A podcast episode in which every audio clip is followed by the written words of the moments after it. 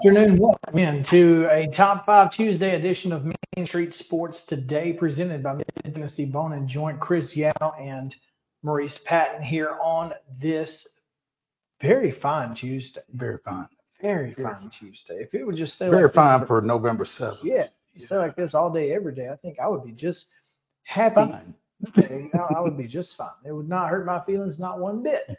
Unfortunately, it's not going to stay this way, so we're going to enjoy it while we have it. It's supposed to stay this way pretty much through the week, though. Yeah, through the week, fine, but you know, Well, I'll take it. dang, I'm enjoying it while we have it. I would much rather just be this way from here until you know May, or until next November, hmm every day, Every just like this. You know, it's funny. That's what they say about. That's what they say about San Diego. You know, you would get bored if you had this weather every day. I'm like, try me. Listen, I don't Give think it to you me till I get bored. Yeah, I don't. I don't think you understand. You don't understand.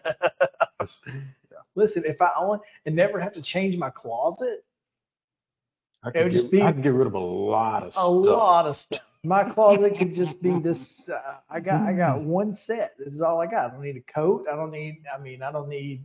You know, Hmm. I'm good to go. Yes. Yes. It, it you know, Hmm, All don't- day don't- long. Don't threaten me with a good ain't no doubt. Yeah. Oh, hope you guys are having a good time. We are excited about today's show because it's basketball season. I haven't found some. I haven't found anywhere to put the the, the, the towel yet, but it's going to go back up at some point. We might have to put it on the wall, but we Yeah. can't cover the basketball, the, the coveted basketball, It any is longer. hoops season, and we are excited about it. So uh, I hope you guys are, are excited as well. We've got Blake Lovell from Southeastern 14. He's going to talk to us a little bit about SEC opening night. We were going to talk a little bit about other games from around the mid state as well as nationally that took place last night and may have caught our attention. We'll visit with Chip Walters as well as MTSU men and women get the win last night, but the men dominated a team that's likely going to be in the NCAA tournament. So, pretty impressive win for Nick McDevitt. Yeah, you know, and, and as I was watching that develop last night, I kind of flashed back to conversations that we had with with Justin Buford in Huntsville and with Nick McDevitt um, over on campus, and they're like, we're probably going to take some lumps, but we're going to win some of these too. Well, last night was the latter, and like you said, against a team that from the Horizon League is regard highly regarded, That's right. and I mean, so, Pick to win the Horizon. so So there you go. highly regarded. Uh, I, I mean, I, it, it's pretty impressive. So we're going to talk a little bit more about that as well. Terry McCormick is going to have some news at three o'clock. I'm sure if you have not heard, there's some big news out of St. Thomas Sports Park. So we'll we'll talk with Terry about that a little bit later and all. But yeah, it's going to be a great show. Top five today is top five sports scandals. Can't imagine what prompted that. No, I have no idea. It was just out of the top of my head or something. But yeah, and this one's got a lot of depth to it. There are a lot of sports scandals. So And and scandal is kind of open ended too. You can go in a lot of different directions. so we're gonna we're gonna draft the scandals. Um yeah, all that coming your way. So also college football playoff committee is meeting probably now. and at seven o'clock tonight on Mhm. ESPN, they will announce their uh, top 25. And so we'll tell you a little bit about what we think they're going to do, what they should do, who knows. Uh, that way you don't have to watch tonight. There you go. You got other things to do. Hey, we we did help them with that last week. Yeah. Well, well, by we, you mean you. Uh, then yes. But uh, looking forward to it. It's going to be Yeah. good, good conversation. James Madison's Mm. back in the news. There's Mm. just a lot going on. Still in the news. Plenty, plenty going on. Oh, James Madison basketball in the news as well. Yeah, they, they they're not taking any sports off. No, No sports off at JMU. better recognize. It's gonna be gonna be a good show. Looking forward to it. Hope you guys will stick around. Right now, we're gonna give you yesterday's results and today's schedule on the rundown. This is the rundown. In college men's basketball action from Monday night, Austin Peay beats Life Didn't we all be say that? 90 to 72, the Govs with the win. Comeback fashion though. Yeah, well, life had them going for a minute. Had 'em on the. Does it all. yeah. Um, Belmont with an 89 and sorry, 89 87 win over Georgia State. Wichita State 76, Lipscomb 59. As we mentioned, Middle Tennessee State with that 74 57 win over Northern Kentucky. Uh, Tennessee State downs Fisk 76 61. And Tennessee with an 80 to 42 victory over Tennessee Tech on the Summitt in Thompson-Boling Arena at the Food City Center. Yep, on and at. There we go. Women's basketball action last night. Karen Booker getting her season started off with a bang, downing Austin Peay 75 59. Not just a win, but a dominant performance from the Lady Trojans. So well done there. Missouri downs Belmont yesterday morning at 72 61. Middle, Middle Tennessee State gets a 67 47 win over Memphis. Tennessee Over, State. hold up. Over Oh. Memphis and former Lady Raider assistant Alex Simmons. Poor Alex. Yeah. Uh, Tennessee State with a 53-47 win over Wilberforce. North Alabama downs UT Southern 90 to 47, and I had to go find that on UNA's website because UT Southern did not have the score listed. If you don't list it, did it happen? exactly. Kennesaw State came to Memorial and went back to Georgia with their tails tucked 98 to 51. Today's schedule on the men's side, 7 o'clock. You can see it on SEC Network Plus. The Blue Hose of Presbyterian come to Memorial Gym, taking on the Vanderbilt Commodores. Women's action, 6 o'clock on ESPN Plus. Lipscomb is at Evansville at 5.30 on SEC Network Plus. Florida A&M is at Tennessee. Um, college football tonight, little action. Central Michigan is at Western Michigan. That's at 6 on ESPNU. Also at 6 on CBS Network, uh, Sports Network. Ball State is at Northern Illinois. And Ohio is at Buffalo at 6.30 on the Deuce. On the ice, Predators still out west, taking on Calgary. Puck drop 8 o'clock on Bally Sports South. And in soccer, Nashville Soccer Club at Geodis Park backs to the wall down one game nil in this series against Orlando City. That one starts at 8 o'clock and can be seen on Apple TV. And that is your rundown.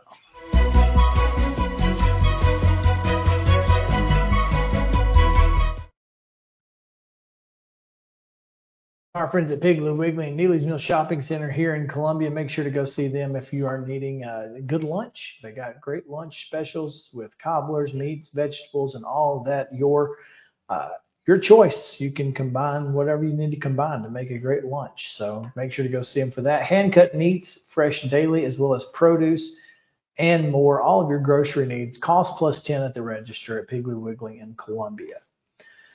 Today's top story, Mo. I, I love the way you have phrased this. What's that? Oh, in in wait. Where did I phrase it? Go ahead. In Go the ahead. tweet? Yes, yes, Okay.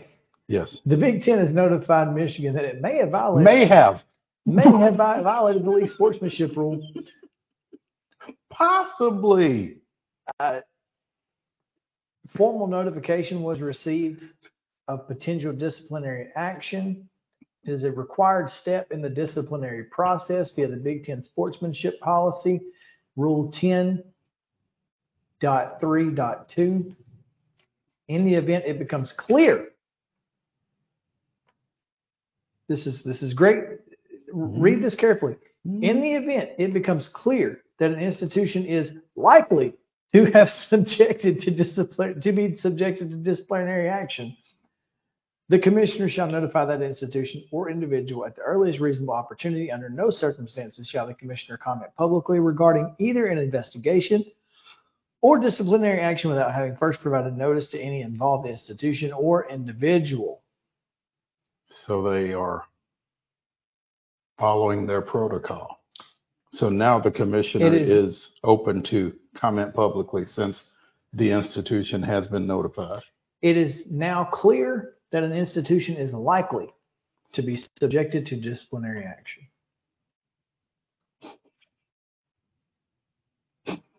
It is now clear. It is now clear that they are likely. I think it was pretty clear for a pretty good while. Well, today. Michigan fans would, would have you believe otherwise. They are pretty upset online.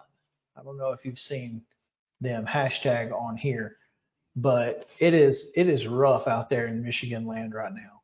They are they are going through it and they are tweeting through it. it's it's bad. The time frame within which an institution or individual shall be shall provide or um, sorry, its or his or her position shall be set by the commissioner and shall be reasonable in light of circumstances. So, I mean, essentially, Nicole Auerbach is reporting that there should be a resolution by the middle of the week. Middle of this week? What she says. That's pretty ambitious. Well, uh, that's kind of that, that's that's what she said though, right? Is that you know it's the time frame within which an institution or individual shall provide its position shall be set by the commissioner and shall be reasonable in light of the circumstances. So basically this is saying you're not going to send them the notice of potential disciplinary action without already having said disciplinary action just about ready to go. Yeah. And apparently, as you mentioned last week, the Michigan athletics director, who is a who is on the college football playoff committee, is not in today's meeting.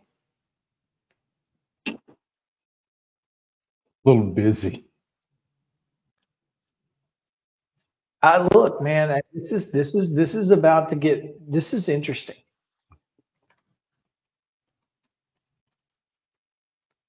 What's going to happen? Do they make them forfeit the games? I don't think so. I think they're going to suspend him, and that's going to be it. Suspend. Harbaugh. So they're not going to do anything to the team. They're just going to, I mean, if I'm Michigan and that's all you're going to do is suspend my head coach, but you're not going to take any opportunities from us to continue to pursue a Big Ten and a national championship, I'm good with that. Here's big. I'm absolutely good with that if I'm a Michigan fan. Heck, we can we can win without him. Here's the Big Ten's problem. The Big Ten's problem is Notre Dame is falling like a ton of bricks. And all of Ohio State's resume keeps getting worse. Mm. Meanwhile, Georgia's resume is getting much better with Ole Miss, Missouri looking good, Tennessee to come, maybe an SEC championship game. And if somehow, you know, Ohio State say they beat Michigan, right? That's not great for the resume because, well, Michigan is not Michigan. So it's not like it does anything helpful to your resume. So what they need is for Har- Harbaugh to be coaching in that game and for Michigan to be at quote full strength. So you're you're not even saying you're going to suspend them for the rest of the season. You're going to suspend them for what? I, I don't know. I'm just saying like it, it could be two games, it could be one game, it could be I don't know. But they need Michigan at full strength when they play Ohio State. How how do you make that happen and address this? I don't think you can, Yeah, exactly. but they're going to try. And it's going to be an underwhelming penalty for you know all of the things that that we have seen. Now, the the Lang dude in Ann Arbor who works for the Associated Press came out with a story that said other teams also had Michigan's signals. I find that hard to believe. Mainly because Sounds good. you're not giving up 45 points in a game that you know what play is coming. I don't care how much more athletic the other team is. It's not happening. So I, I feel like that was that's just a big nothing burger. Maybe I'm wrong. I don't know. But sure is interesting that the Big Ten is planning to go around the NCAA here. Because remember, this is just the Big Ten. The NCAA could still come in and do something. The NCAA could still step in. Now, it's probably not going to be this year. But if they determine that something took place and that rules were broken, I don't know that they're going around the NCAA though. I mean, maybe they're kind of getting out ahead of the NCAA in hopes that the NCAA will take what they have done as sufficient and let's move on. And not waste NCAA resources. Well, I mean, they're already they already got an Ann Arbor bureau. I mean, Yeah, it's it's it, I mean it's pretty rough right now. I, look, in the context of all of the other things that have gone on in Michigan, like you said, they they might as well just set up shop. Uh, to me, it feels like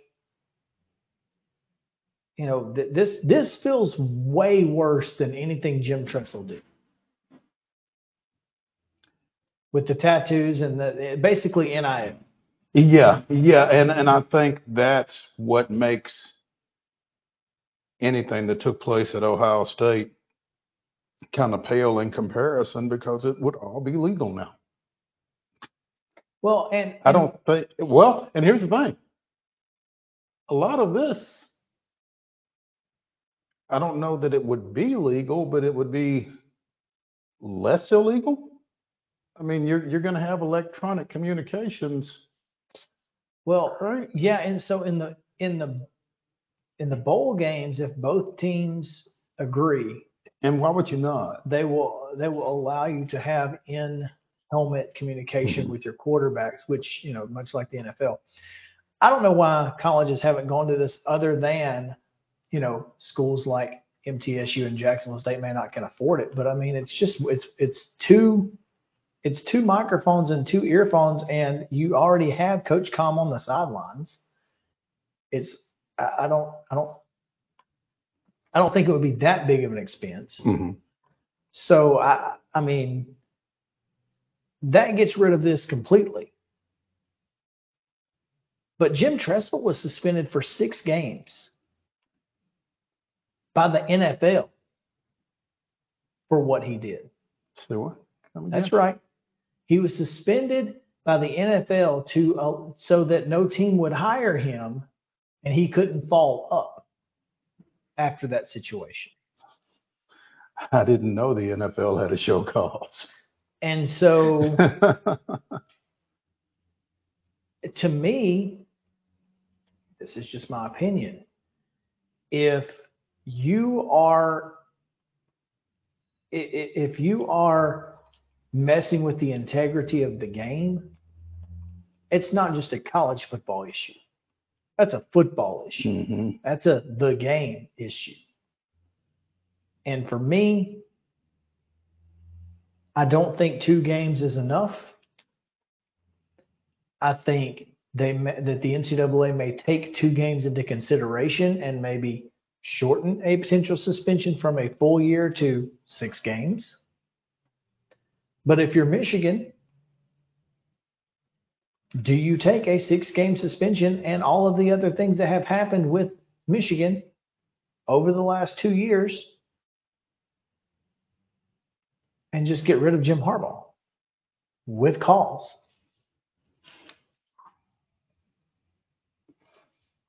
Mm.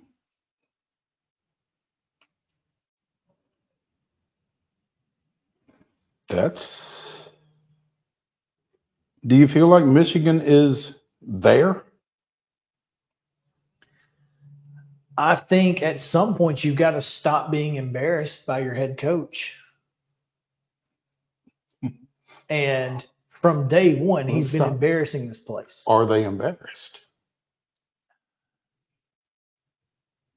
What makes you think they're embarrassed? He's 2 and 0 in his last two outings against Ohio State, which is about all that matters. What makes you think they're embarrassed? That he cheated to get those wins, potentially. Potentially. I mean, Hey, you don't know. They don't know. but the All they know is they won. but the NCAA is going to find out. Well, they're going to find out if they cheated or not. But still, You can and- reasonably assume that they cheated against the best team they play. well, but here's here's the thing. Oh yeah, I mean, what's the point in cheating against Purdue if you're not going to cheat against Ohio State, Right. right? But I mean, but the question, and and you're never going to know this, is the thing. You can assume, you can presume, but you don't know that they couldn't have beaten Ohio State without cheating. You don't know that. You do not know that. You can assume it all you want to. You don't know. Okay, but Um, still, And that's what Michigan fans are going to hang on to. That's fine. But I don't know that you can continue to, uh, because here's the thing you have an opportunity to still not know if you Mhm. get rid of him. If you keep him and he can't beat him, you know. then you know. so here's your choice get rid of him Wipe the slate clean and pretend and pretend that you would have won anyway, or, or keep him and get drilled. What's the what? What is that? Uh, better to be thought a fool than open your mouth and prove them right. Mm. Then, then to, kind of the same thing here. yeah, yeah, better to be silent and be thought a fool than speak and remove all doubt. Is Yeah, the way that goes. it. Uh, yeah, I'll help you out there. That's that's the same exact mindset that I'm thinking here. You have an opportunity to keep that. We would have won anyway, And you'll never know. and you'll never know. Or we can run him back out there and get the 51 to 8. and then we will We probably, know. Yeah. yeah. So, Yeah. I'm just saying that's that's that's where I'm. So anyway. It's, it's reasonable. Yeah. Anyway, but yeah, CoachComm in in in bowl helmets, which will be really fun. hmm I'm, I'm looking forward to watching college quarterbacks walk around like this for half a game. Yeah. of course, bowl games are rarely loud enough that That that's it's necessary. necessary. But yeah, I think it's a great idea. I think it's it's really good good for the game, and and it would, boy, if you don't think that Rich Rodriguez and Josh Heupel are begging for CoachComm, they already run plays at twenty something seconds a pop. They get to down to eighteen. Oh, and and the the cramp issues for those opponents Just just went up exponentially. already. Yeah. So anyway, but yeah, looking forward to, to, to seeing how that plays out in the bowl season. Let's take a break. When we come back, we will talk with Blake Lovell of Southeastern 14, going to join us here and talk a little SEC hoops. So stick around on Main Street Sports today, presented by Mid Tennessee Bone and Joint. We'll be back in a moment.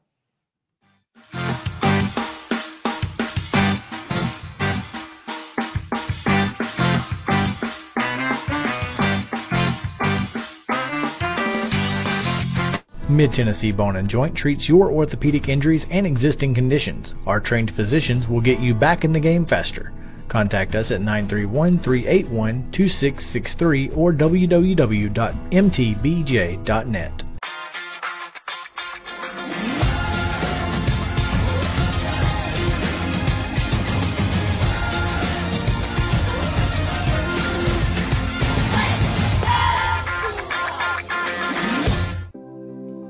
Custom Stone Handler supplies over 600 distributors and suppliers with quality stone products. Along with River Stone, we produce and distribute over 100 building, landscape, and other bulk products.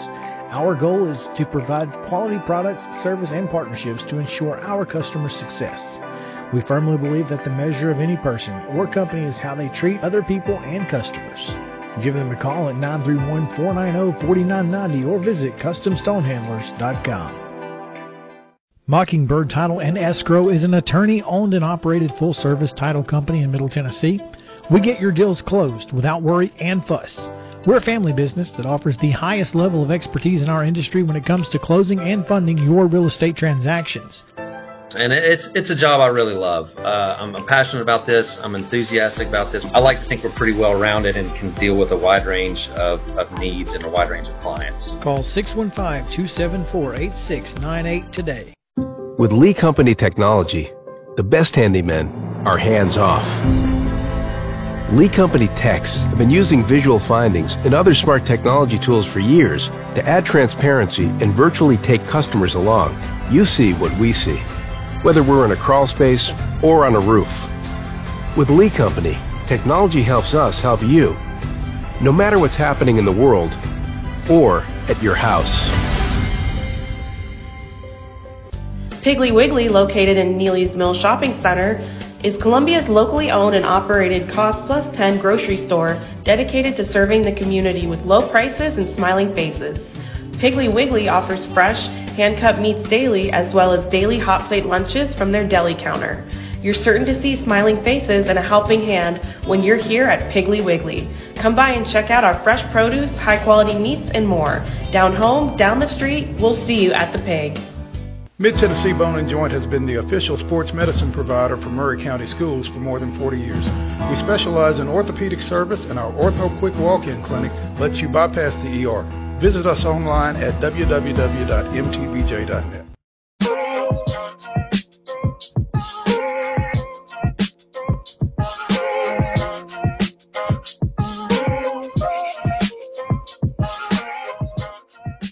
Welcome back into Main Street Sports today, presented by Mid Tennessee Bone and Joint, live from the Lee Company studio here in Columbia. Chris Yao and Maurice Patton.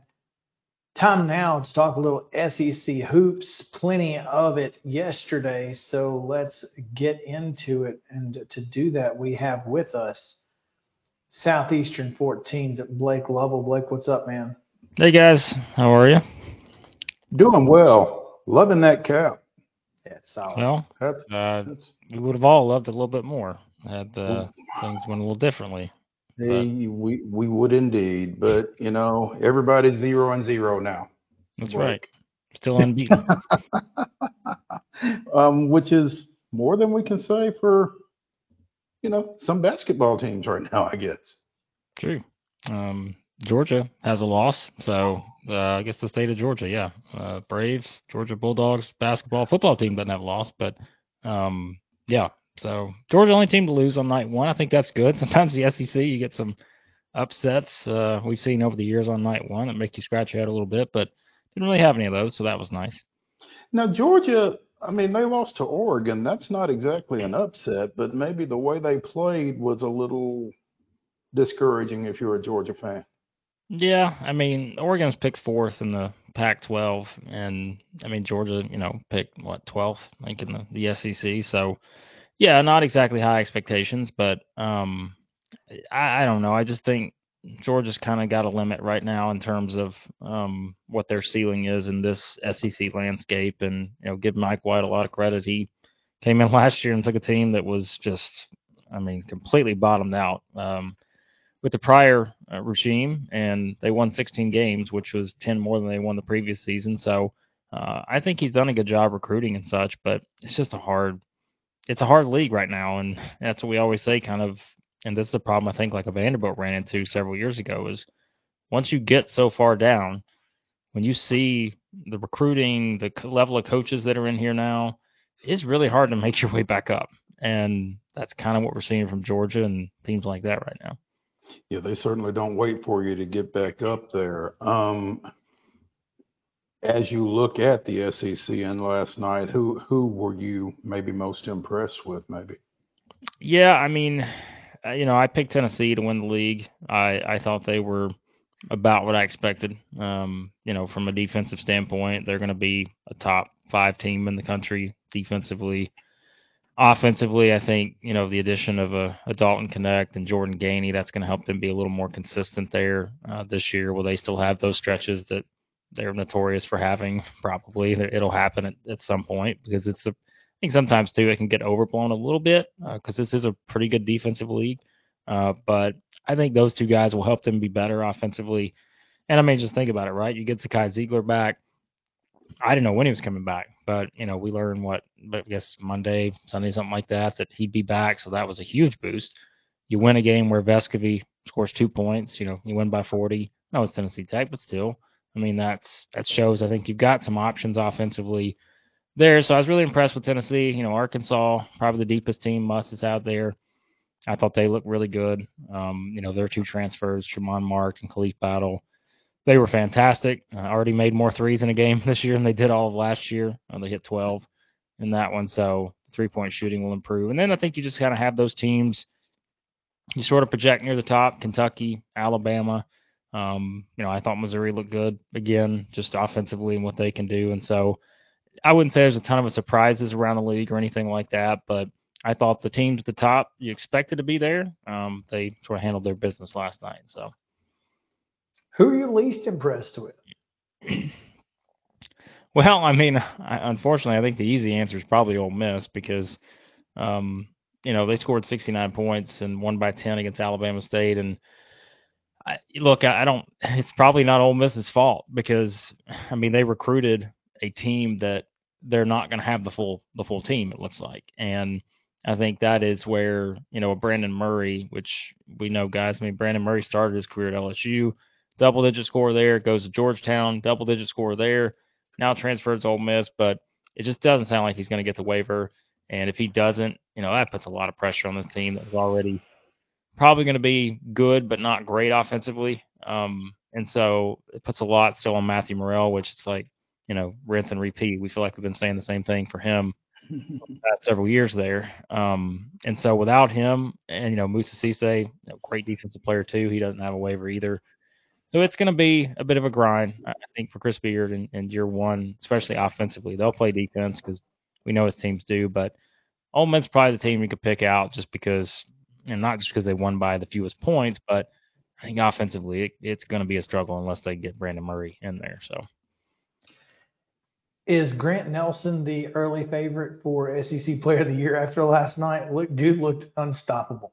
Yeah, I mean, you know, I think he is he's going to be right there because I mean, like you said, you just look at there there's a reason why so many people wanted him and you know, it came down to Alabama and Arkansas and it just felt like he was going to fit perfect with with what Nate Nate Oats wanted to do there. And yeah, I mean, you look at the way he plays and um you know, defensively, I think that was the everybody always tries to find the things you can pick apart in the the preseason. That was the one thing I said. I said I just want to see defensively adjusting to the SEC and all that, and we still don't know because we're not playing SEC games yet. But um, offensively, I just there are not many questions about this guy. He's he's going to lead them in points. He's probably going to lead them in rebounds. Um, and you know if he can continue to kind of block shots at a, at a good rate, yeah, I mean there's sometimes it's hard when you're projecting like all SEC teams and all that, and you've got guys that are transferring up, even as talented as they are you know, you can look back though and say, man, look at all these great returners that are coming back, and how do you put this guy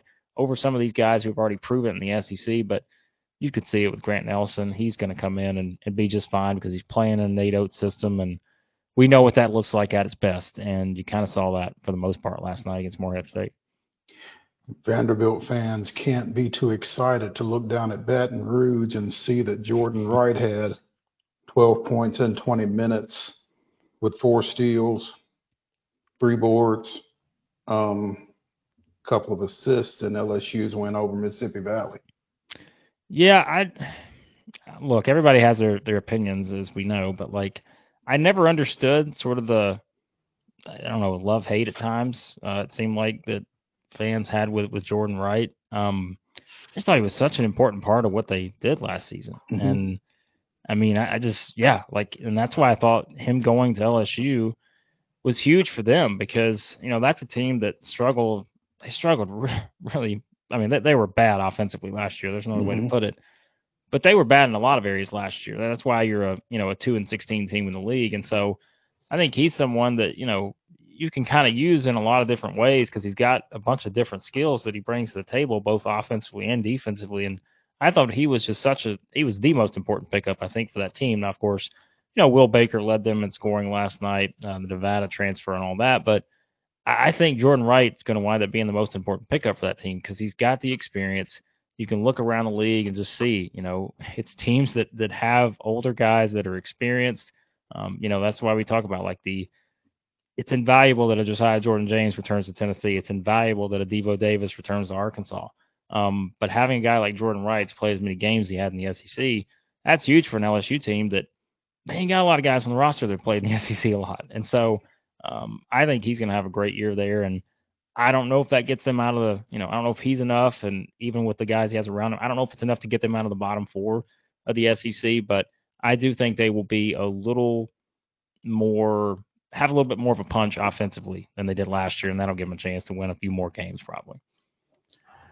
Blake Lovell at the Blake Lovell on Twitter or X with Southeastern 14 joining us here on Main Street Sports today. Um, Blake, you talk about guys that have played a lot of ball and have played a lot of ball in this conference. One who has not, who really had an impact at Rupp Arena last night. Uh, I tweeted last night, um, somebody said something about TJ Ford's son playing for Incarnate Word, and, and I tweeted as if I needed another reminder that I'm getting old.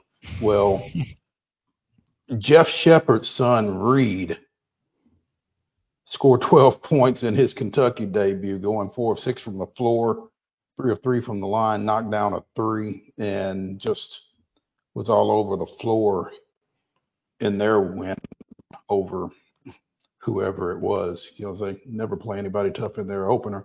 But, you know, um, what is he going to mean to that program just from an intangible standpoint, being a legacy, that kind of thing?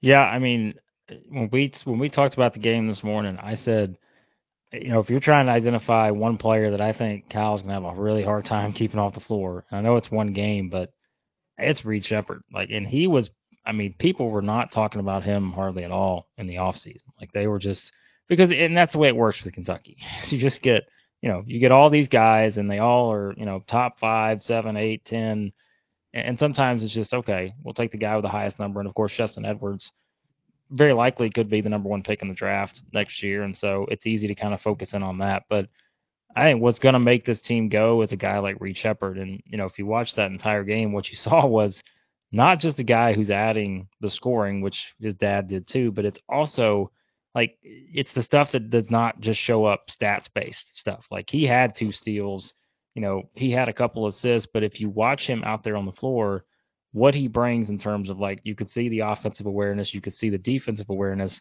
always seem to be at the right place, the right time. You know, having an opportunity to either get a steal, put someone else else in a position to make a stop. Um, he's just kind of that.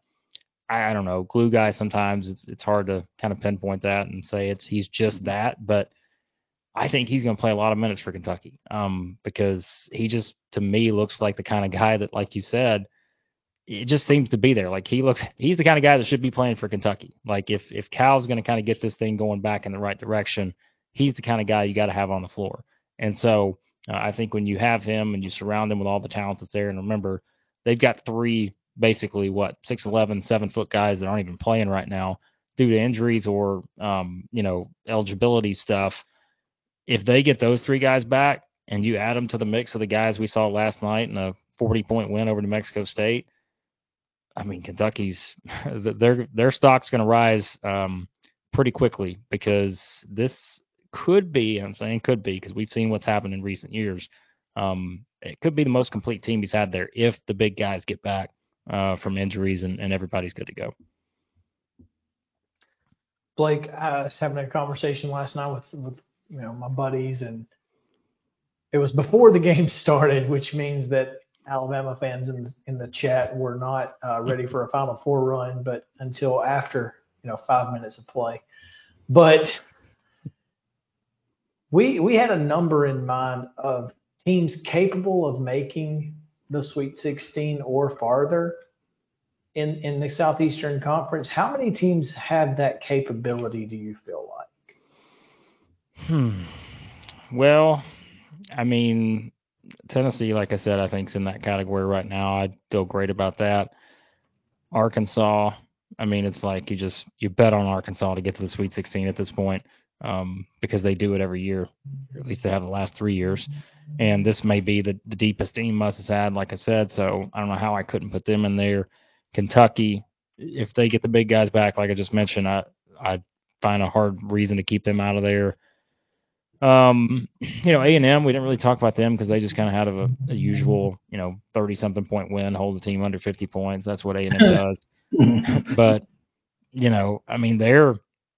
I think that the one thing about A and M, and this is something we've been tracking, is like the Julius Marble situation. You know, Buzz Williams said he was away from the team. Um, I think it was university matter, which you just you never know on that kind of stuff. You don't know what that means. I think they need him back to probably get there uh, and have kind of their full potential.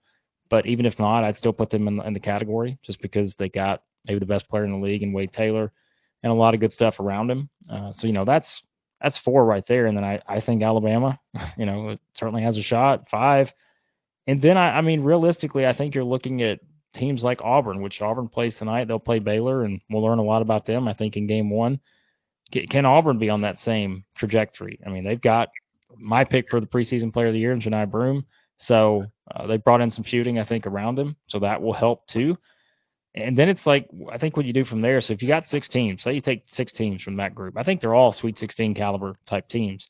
Um, then it's like okay, you're picking from that group of Mississippi State, Florida, Missouri, um, you know, teams like that that you really say, all right, they're kind of that sleeper type team maybe for people, and can they get there in the right setting? Sure, they can from a talent standpoint. Um, but you know, surefire lock type teams that, that could get there and feel pretty confident about. I think it's probably five to six. So that's pretty close. Uh, you mentioned it though. The team that we all thought had the best chance to go to the Final Four is Arkansas. Yeah. Simply because Eric Musselman may be the best tournament coach mm. that we've ever seen in the SEC. Yeah.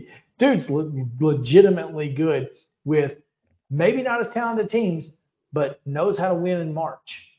Yeah. I mean, and I feel like it kind of started here in Nashville because if you remember that was the oh man what year was that?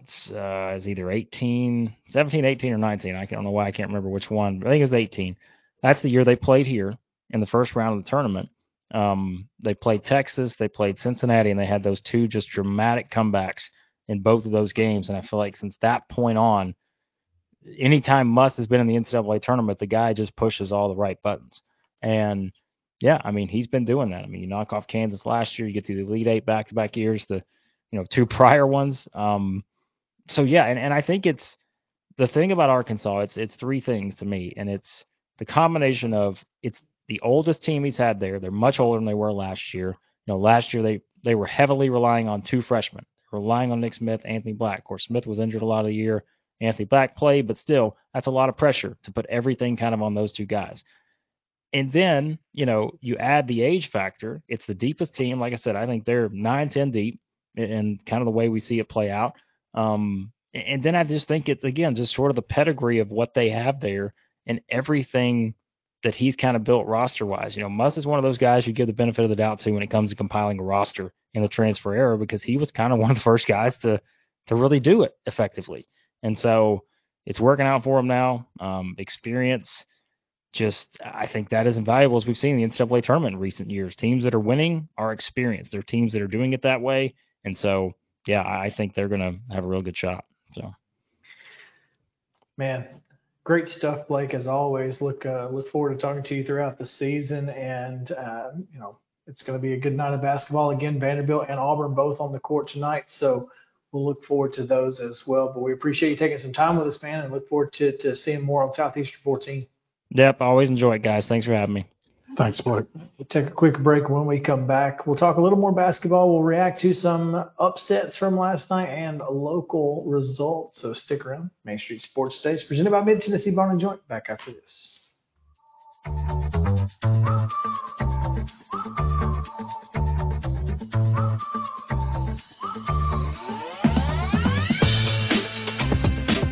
Mid Tennessee Bone and Joint treats your orthopedic injuries and existing conditions. Our trained physicians will get you back in the game faster.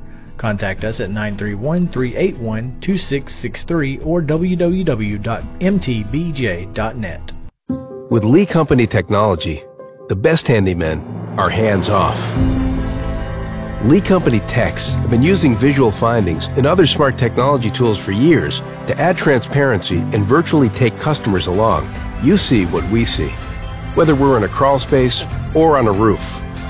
With Lee Company, technology helps us help you, no matter what's happening in the world or at your house. Jones and Lang Sporting Goods here in Columbia has been outfitting teams, officials, and anybody else from T-ball to college for 50 plus years. Be sure and check them out at 931-388-8060 or online at jonesandlang.com. Jones and Lang Sporting Goods, the look of a winner. Zion Christian Academy, zioneagles.org or 931-388-5731. You can schedule your appointment. Go tour their campus. It is beautiful over there and you're definitely going to want to see it. Again, it's zioneagles.org. Give them a call, 931-388-5731 and schedule your tour today. Mockingbird Title and Escrow is an attorney owned and operated full service title company in Middle Tennessee. We get your deals closed without worry and fuss.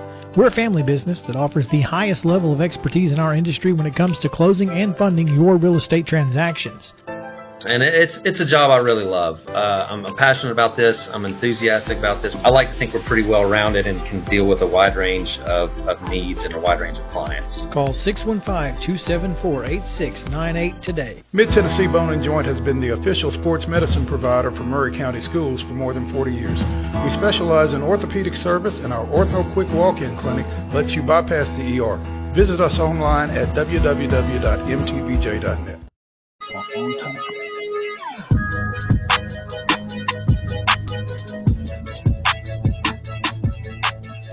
Welcome back in Main Street Sports today, presented by Mid Tennessee Bone and Joint, live from the Lee Company studio here in Columbia, and talking hoops still as honestly, maybe two of the biggest upsets in basketball last night. One on the men's side, one on the women's side, as top ranked defending national champion LSU goes down to Colorado, and Rick Stockstill goes. Not Rick Stockstill, Rick Insell. Insell. Wrong Rick. Yeah, well, it is going. I could have told you this might happen. Where was that in Baton Rouge? I don't know if it was in Vegas or if it was in Baton Rouge. That I don't know. Um, LSU was wearing white uniforms, but that doesn't necessarily mean anything. no, no. Um, it was in Vegas. Vegas, okay. Still, 92-78. Um, 92 to 6. It wasn't even close. It was a dominant performance from the Lady Buffs. I'd be interested to know how many threes they hit. Because I think they're still knocking them down against MTSU. Um, uh, three pointers, 10 of 23, 43.5%. they cooled off. a little bit. Um, I, I don't know. I, I I think this is more a function of Colorado's probably playing with a boatload of confidence after what they did last year, and they're pretty good. I think it's more a function of that than of anything negative regarding LSU, although you know the court of public opinion is going to tell you and and I'm I'm no Kim Mulkey apologist but there are a lot of people out there that feel like for whatever reason and the people that feel that way aren't looking at Kim feel like LSU got their comeuppance last night Yeah, I, I, I don't know. All I know is that Colorado proved that it was no fluke. mm, uh, I don't know that year. anybody thought they were but yeah And, and so you got to you got to be impressed with what Colorado did. And like I said, Rick Insell sitting there going, I ain't shocked Nope, not surprised in the least to see that happen. Um, couple of really big performances from Frida Formann, who is a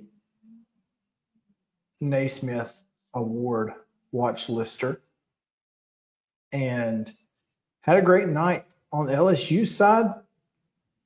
They had some really good ones too. I mean, Hailey Van Lith. I, I wonder how much, you know, is that they just don't have a lot of depth.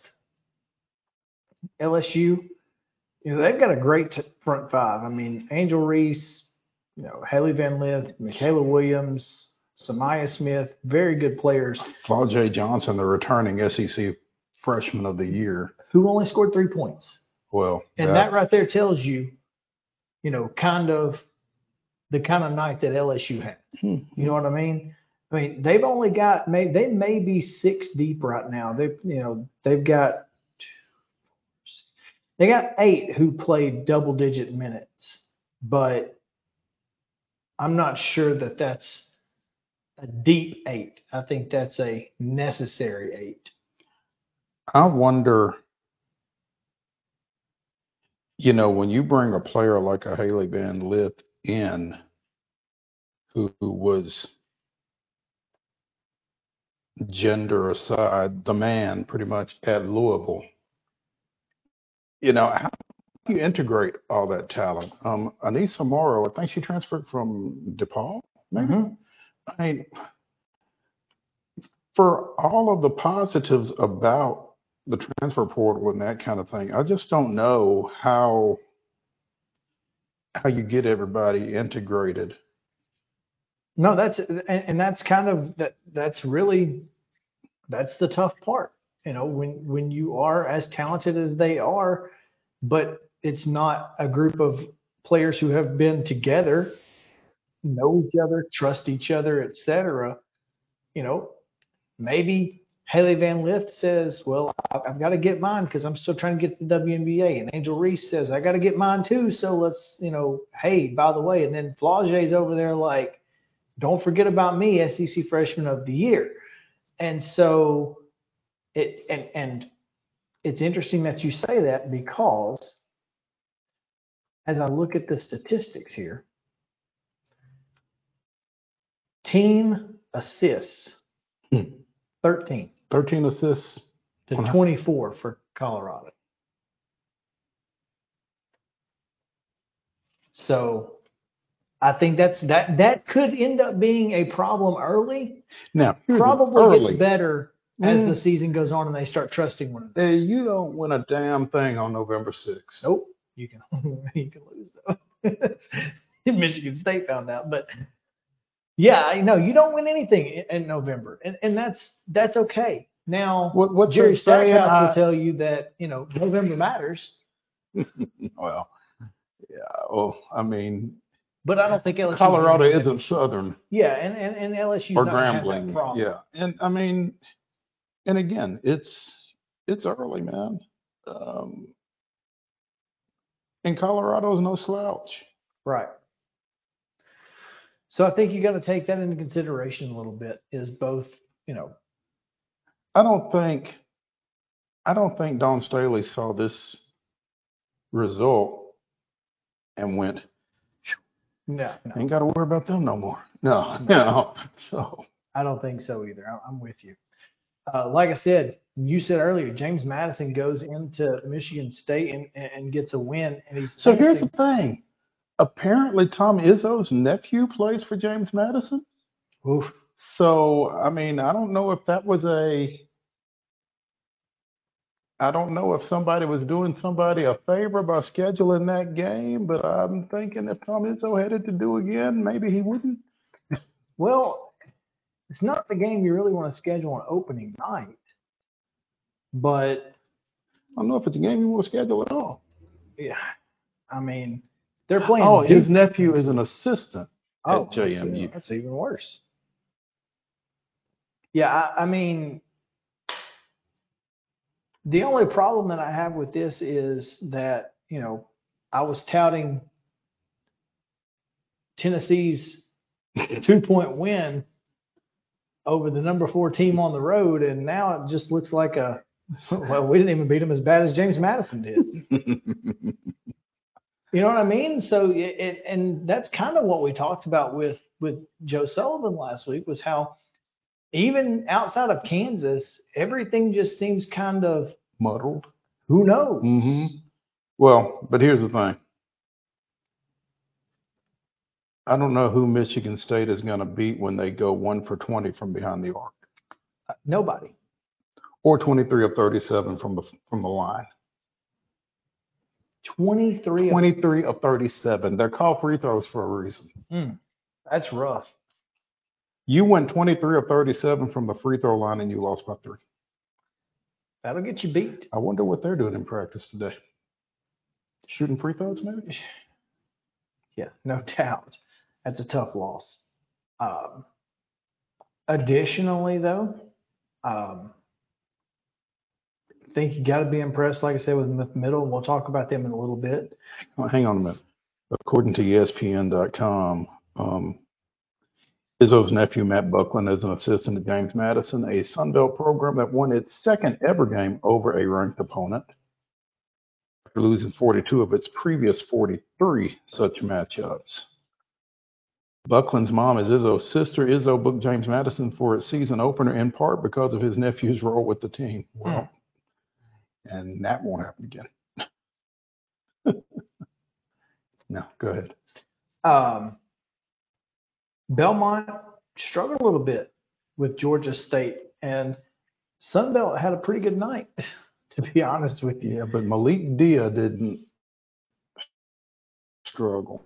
Well, and um, the other kid, I was trying to look up, I thought I saw Landon Sechrist post a picture with, uh, there was another kid, the, the Cade, Kay Tyson? Cade Tyson, that's mm-hmm. it. Had a great night as well. But, I mean, you score 89 points, a lot of folks are going to have good nights mm-hmm. offensively. It's the defensive side that Casey Alexander is not going to be too pleased with. Right. got to be impressed though with the, with, with the way that that Belmont scored, and you know it, it's the opening night. You you you don't necessarily expect you know to just get a when you're a G5 team. I say G5 whatever, but you know when when you're a mid-major team, you don't expect to you know if you're playing another mid-major, it's it's going to be a dogfight. Right. That that team comes into your place feeling like they can beat you. They don't care who you are. And, you know, that's kind of what you saw last night at Kurt. So, but yeah, Malik Dia 24 and 4, 10 of 15 from the floor. He's going to be a difference maker, man. And Jacoby Gillespie in his Mhm. his debut, 17 and 8 with seven assists. He's No, no, he's sophomore? Okay. I thought he redshirted last year for some reason. No, Maybe he played. he played. 17, 8, and 7 you'll take every time. all day. So, well done uh, by, by, from from Belmont, and I'm, I'm looking forward to seeing Vanderbilt come up, get on the floor tonight and just to see what they put out there against Presbyterian. Um, and this is a game that shouldn't be an issue, but I'm sure we said that at various points last year. yeah. Well, I think there's a little difference, like you like like, like we said, going into this this season from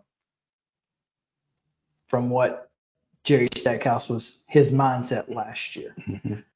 Before we get to this break, we have to give a major shout out to Karen Booker again, who Friend of the show. First, hey, look, I mean, Trevecca playing on ESPN Plus, they don't get a, they don't get a lot of chances to do that, Took advantage of it. and took full advantage in the second quarter. That's where they won the game. 21-7 outscored Austin Peay. Former Macon County standout Keely Carter with how many? Uh, a bunch, Mhm. uh, 37. uh, a, a great night. That was her Nuke announcing her presence with authority game. 19 of 20 from the stripe. Tom Izzo would have taken that. Uh, she takes it to the hole, she draws the foul, and she makes you pay when she gets to the line. So, a fantastic night for for the Lady Trojans, and you got to be impressed with what they did. And, look, I know that Austin Peay fans are probably upset today, and and and certainly understandable. But this is a Division two tournament team, and not just that, they are they are going to be much better this year than even last year. That's a really good team they just lost to, and I fully expect Trevecca to be competing. Now, I don't think they're going to go up to Ashland and get any, you know, any wins against, you know, the defending national champs or anything. But, Hey, but this team is going to compete at a very high level this year, and you mm-hmm. would be remiss if you did not get over to see them and play this this year because it's going to be a lot of fun to watch. All right, we need to take a break. Terry McCormick standing by. Stick around. Titans report right after this.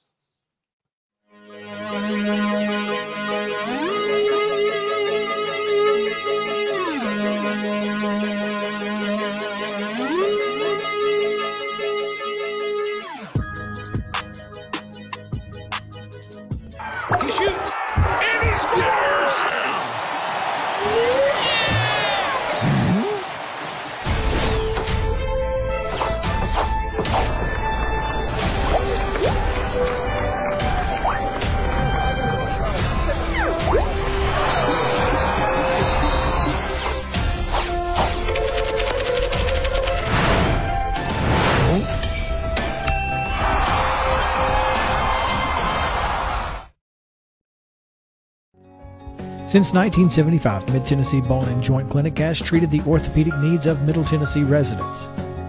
The trained physicians provide surgical options and minimally invasive options to treat all orthopedic needs.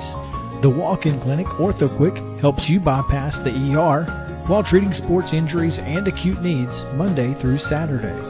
Visit MTBJ online at mtbj.net or on social media at Mid Tennessee Bone Joint Clinic.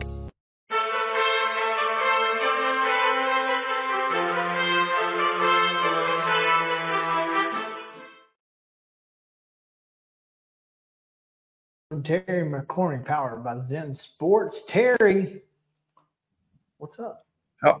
Hey guys, how are you? It is your Daily Titans report, and it is powered as always by Zen Sports. Mike Vrabel, about two hours ago, uh, made the announcement at his press conference that I think a lot of us expected, but uh, still kind of comes as a little bit of a shock to the system, given that uh, Ryan Tannehill has been the starter here for four years. But uh, they're going forward with Will Levis, the rookie, as their starting quarterback for the remainder of the season. it's kind of a sledgehammer to the forehead to hear it. I mean, because Yeah, it, it kind of is because you know the the team had you know kind of revolved around the Tannehill, Derrick Henry uh, type offense for ever since basically Vrabel has gotten here almost, and now you're talking about a, a little bit maybe not a change in philosophy, but a change in one of the key personnel guys there with Will Levis now at the controls, and I think that this is going to help open up deep passes. You saw what he did in his debut, hooking up three times with DeAndre Hopkins. I think this is going to help that. Now, that said, I don't think this one move is going to make the Titans a Super Bowl contender anytime soon. This is still a rookie quarterback who has a lot to learn about playing at the NFL level.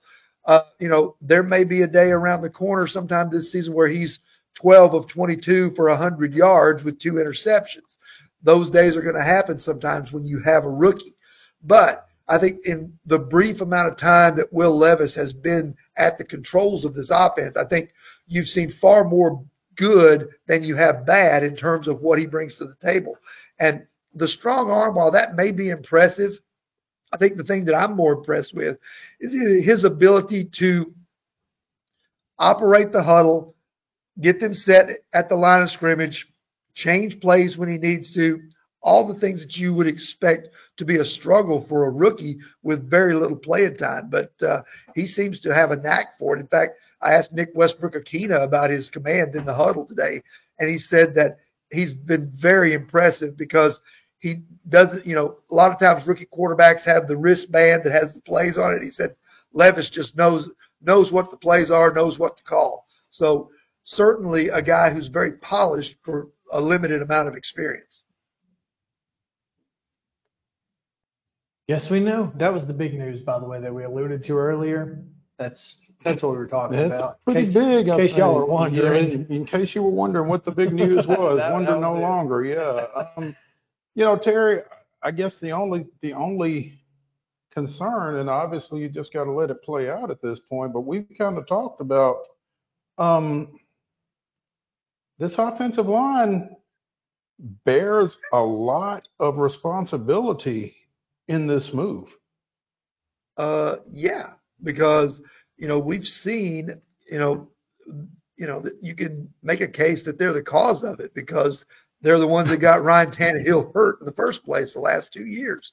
So certainly uh, there's some culpability on the part of this line, and now they're going to be charged with having to keep Will Levis upright. I think it does benefit the Titans that Levis has such a quick release and is able to process information and as they say, for lack of a better term, he, he's willing to let it rip in terms of throwing the football. And so I think that does help this line because they're not going to have to protect as long. He has some mobility, but at the same time, they cannot afford to let this guy be in harm's way too often because we've seen too many guys, whether it be uh, David Carr back in the day with the Houston Texans or Tim Couch or even Marcus Mariota here after he broke his leg. We've seen too many guys get gun shy and shell shocked because of all the hits they've taken. In fact, you know, I think there's probably some validity to it if you want to say Ryan Tannehill's decline. I think the offensive line play has had a has had a, a part in that. So yes, this offensive line is still an issue and one that they've got to try and figure out sooner rather than later. Although I think it'll be the off season before they have a chance to fully fix it. Yeah, I don't think there's any question there. Unless Dillon Radunz plays great, then who knows? But until then, Who knows? so, Terry, tell us about Zen Sports. All right, gladly tell you about Zen Sports. Hey, Nashville, you've been hearing me talk about Zen Sports, the new sports betting app exclusively in Tennessee the last few months, and I'm excited to share with you some big news. Now, when you sign up for a Zen Sports account, you will, you will receive up to $1,000 no danger first waiver. That's right. When you place your first bet in Zen Sports, you can be reimbursed for the amount of your bet up to $1,000 maximum if the bet loses. And there's even more good news. Zen Sports is rolling out its brand new VIP rewards program. This new VIP rewards program will allow top tier customers to earn even more bonuses, comps, and perks. The VIP program is by invite only. So if you feel your Zen Sports play qualifies for VIP consideration, please check out the program details and apply at zensports.com slash VIP. No other sportsbook will offer you a premier sports betting experience with 24-7 top-tier customer support and faster withdrawals than Zen Sports. So what are you waiting for? Get going and download their app at zensports.com today. Zen Sports, betting just got better. Gambling problem? Call 1-800-889-9789. Terms and conditions apply. Must be 21 or older and in Tennessee to bet.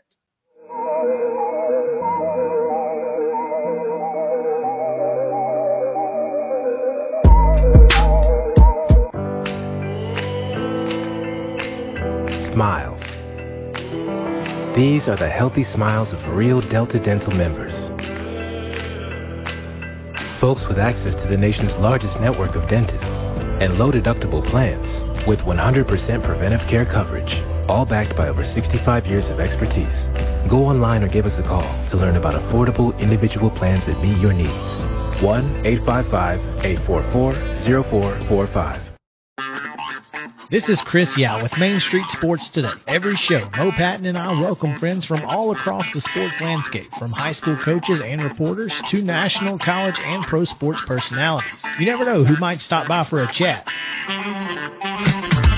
AP Tennessee Sports Editor, three-time Tennessee Sports Writer of the Year 2020 TSWA Hall of Famer. She covers the Titans, the Predators, the Grizzlies, college football, and hoops. Please make welcome Teresa Walker. Former University of Tennessee, former Team USA Olympian, ex Cy Young Award winner, R.A. Dickey. R.A., did I miss anything? Man, that was sweet. yeah, that, I need to listen to that before I go to bed every night. That was nice. Has five sports Emmys. That's not bad for the other guy in Wham, Ryan McGee. other guy in Wham married the best looking girl, Bananarama, so other guy in Wham had a pretty good life. From preps to pros, we're taking on the sports topics you care about. Tune in across Main Street Media social platforms at 2 p.m. or on demand on your podcast distribution platform of choice.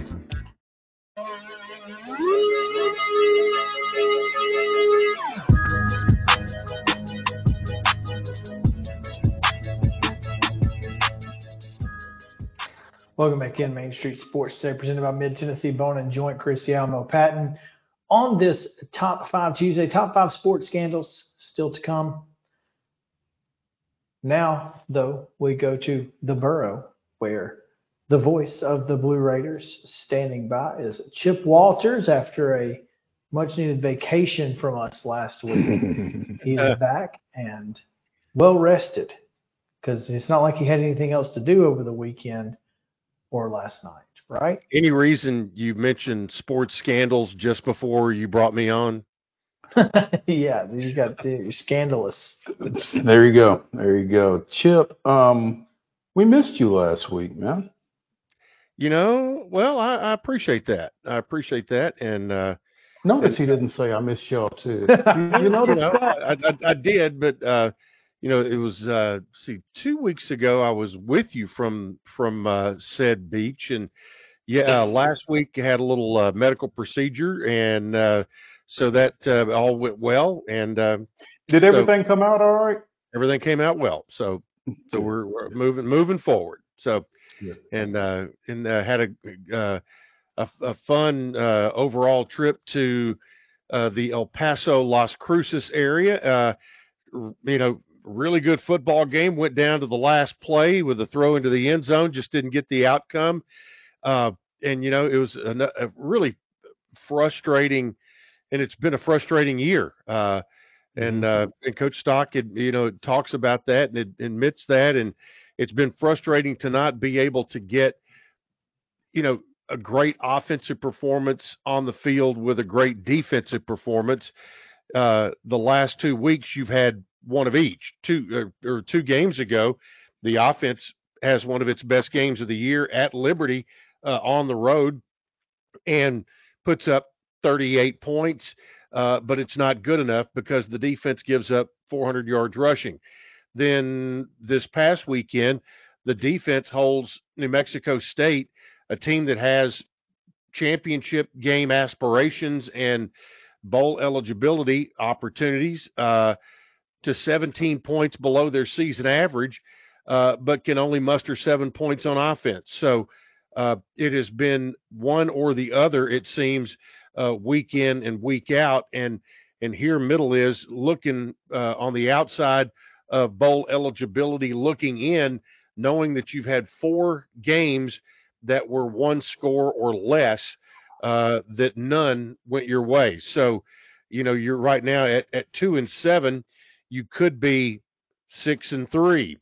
Uh, you know, and, and with not that much uh, things different going, you know, things going differently in any of those four games. But it is what it is, and you are what you are, and and you're two and seven with three games left to play. Two of them are at home uh, against FIU this week, which is the 41st annual salute to veterans and armed services. Next week will be Senior Day against UTEP, and then the Blue Raiders will wind up the season on the road in uh, in Huntsville, Texas, to take on Sam Houston. And uh, and all along uh, with that, the overlap uh, as of last night has officially begun. Chris, peanut butter no jelly, mm-hmm. ham no burger. You know, that's, that's the way it goes. Kool Aid no sugar. Right. Always got one thing and not, not every, the not, other. Not the other. Yeah. Um, Chip, uh, I mean, it, it's Tuesday coming off the Saturday loss. I don't know that you've been around the team a lot in the last 48 hours or so, but when you realize that all you're doing is playing the last three games, there there's no bowl out there for you. What is the mood? What is the mindset? Well, Um, the yeah, the two guys that I have been around have been Nick Vattiato and Trey Fluellen, uh, two of the captains of the football team. And, you know, I think one of the things that if you are a football player, you work 350 days a year probably to play 12 games. You only get 12 chances to do that. And why would you let any of them uh, be less than than a stellar effort? Uh, no matter what your situation is, if you love the game of football, then you're going to go out and play. And I think uh, y- yesterday's press conference with uh, with Vattiato and Fluellen involved, they uh, you know they both talked about that the tone for what was left of the year and left of the season uh, was addressed at Sunday practice, and that they have uh, they don't have any reservation of thinking that uh, that this team is going to do anything less than play as hard as it's played all year. And you know that goes back you know it goes back to kind of what we were talking about is that you know it's one thing if this was not uh, not a decent football team, but the thing is they have you know they almost went to Missouri and won and and uh, you know they had a should have had a they had a 23 to 7 lead on Jacksonville State at halftime should have been 30 to 7 if not for a, just a, a complete drop on a touchdown pass.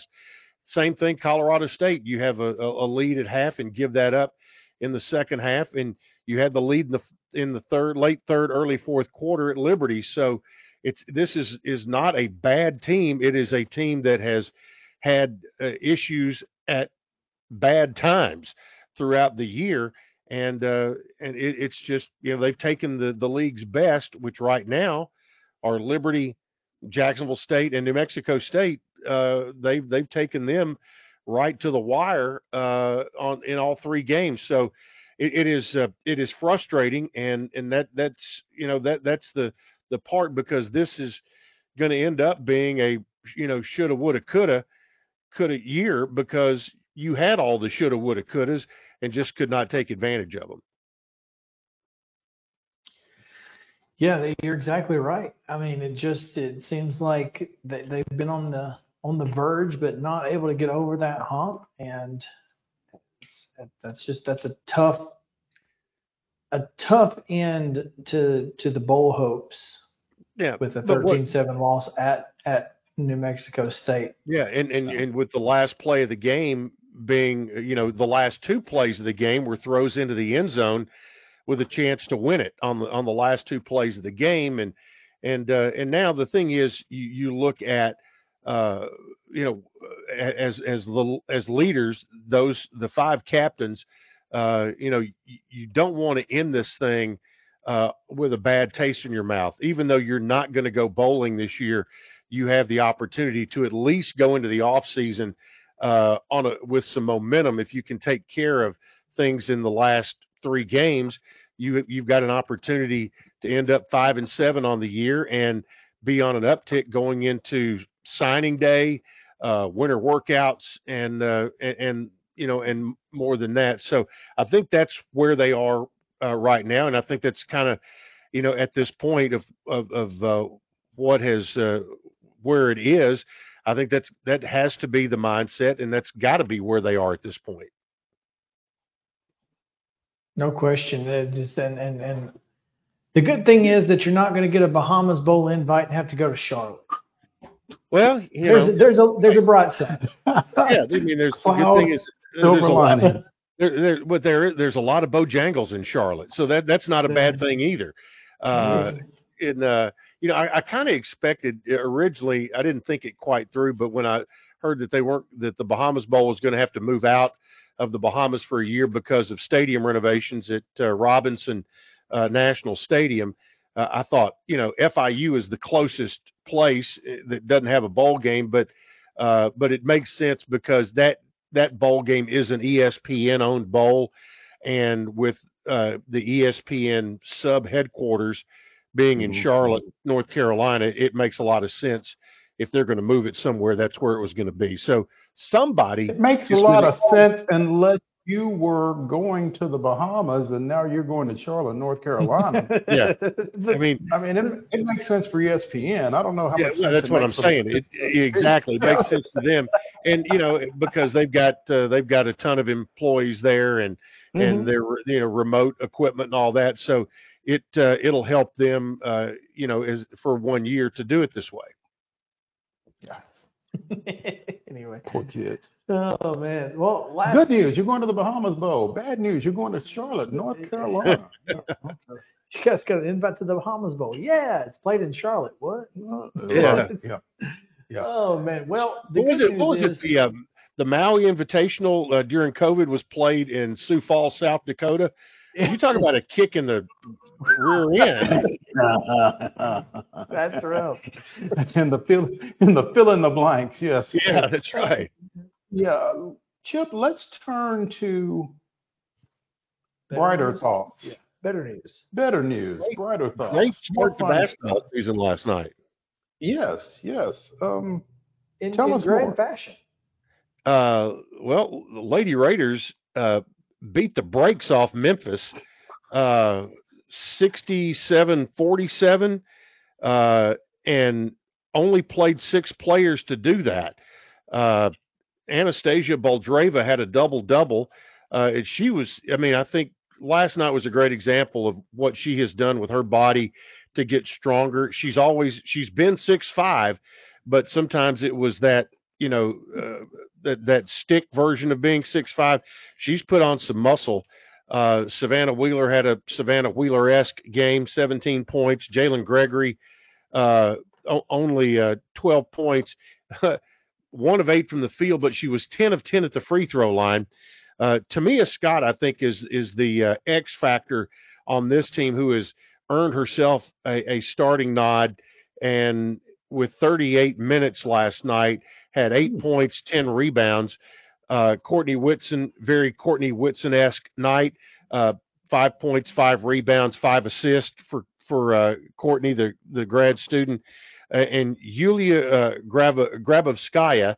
Uh, she uh, was the one, the lone player off the bench uh, last night uh, for Coach Rick Insell's ball club, and Memphis played.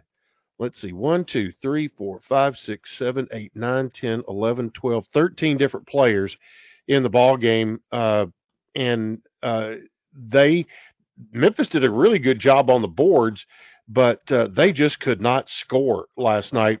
They uh, they ended up shooting 26.8% from the field and you know give middle a lot of credit uh, defensively for that. The Blue Raiders shot 45% from the field, 60% from 3 uh, or, uh, or no that 18 per, no, make make that 19% for the game and 40% uh, from the field for the game but middle shot 24 of 27 at the free throw line 89% as a team and and really showed just a, a lot of firepower early, and, and Memphis just could not keep up. Chip, the six players, was that by design or are they dealing with some injury slash sickness early on or what, what was the If you- motivation there? If, if, if you've watched Coach Insell, rarely does it ever get over seven, maybe eight. Uh, I, I, I don't know. I, I, you know, I, I kind of expected them to play about eight last night, uh, but uh, I think he wanted to have uh, an impressive uh, win, uh, and they'll play again on Thursday morning for the school day game against uh, FAMU. But uh, I don't know. I mean, I, I don't think there was anything anything wrong. I just think that was that's just kind of par for the course of what uh, Coach Insell does. He he he has that trust factor with uh, X number of players, and that's what he's going to stick with for a long time. Um, to pull something up here and the website is not cooperating with. Well, last night you had you had, you had you had Savannah Wheeler and Jalynn Gregory each played 40. Courtney Okay. Whitson played 39. uh, Anastasia Boldyreva and Tamia Scott each played 38 minutes, and uh, Yulia Grabovskaya played five. And Yeah. so those are your only bench minutes last night. Were were just five. Mm. Iron Man basketball, huh? There you, go. And uh, like again, they'll play uh, uh, FAMU on Thursday, and then they'll play Princeton on Sunday, which uh, that's kind of one they've got circled on the calendar. And then after that, they will, uh, after the Princeton game, will go to they will go to the Bahamas the weekend before Thanksgiving, and we'll tip that event off with Michigan. And uh, so uh, don't know what kind of scouting report Michigan may have on the Lady Raiders, but uh, uh, we'll we'll certainly have to see. Had to throw that in there. no doubt, no doubt. But they are actually going to the Bahamas, right? Not to Charlotte. Correct. They will be. Uh, they're they're playing at Atlantis. The men uh, on their trip to the Bahamas, Thanksgiving weekend, uh, are playing at the Baha Mar event, uh, which uh, and and so there'll be two there'll be two uh, women's tournaments going on down there at the same time and two men's tournaments going on at the same time. So the women's tournaments are the weekend before Thanksgiving. The men's tournaments are the weekend of Thanksgiving. But the men have did some work last night, uh, big time, and they've got some work coming up. Uh, this is a a sneaky tough schedule that Nick McDevitt has put together for the men. I'm not sure how sneaky it is, Chip. Yeah, no, Well. I mean, most, I- pe- I- most people know it ain't. It, yeah, it's tough. I, I think a lot sometimes uh, fans don't understand. Uh, I mean, if it doesn't have a Power Five name beside it, uh, sometimes.